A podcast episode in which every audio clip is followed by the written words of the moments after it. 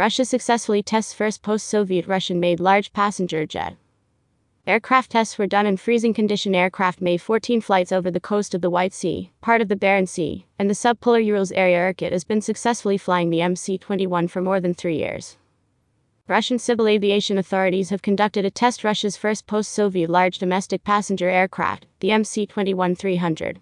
The tests were done in freezing conditions to observe how the aircraft performs when covered with ice. The aircraft successfully completed certification tests under natural icing conditions in northern Russia and can safely fly in harsh conditions. Its manufacturer Irkut Corporation, part of United Aircraft Co. RPORATIO ENUAC, revealed earlier this week.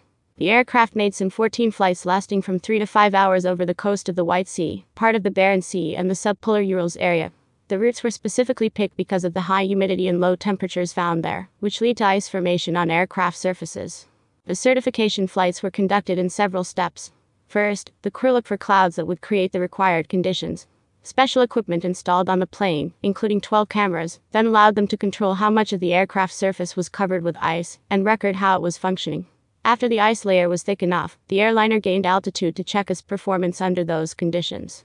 Ice thickness was increased with each test flight, finally reaching 8 centimeters, more than enough to say that the plane successfully passed the test. According to Russian and European standards, an aircraft shouldn't lose its design characteristics, while covered a layer of ice 7.6 cm 3 inches thick.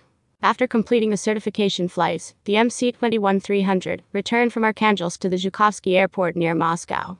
Irkut has been successfully flying the MC-21 for more than three years, but inability to acquire US-made parts for the aircraft forced the corporation to think of ways to try to develop the aircraft using more domestic components.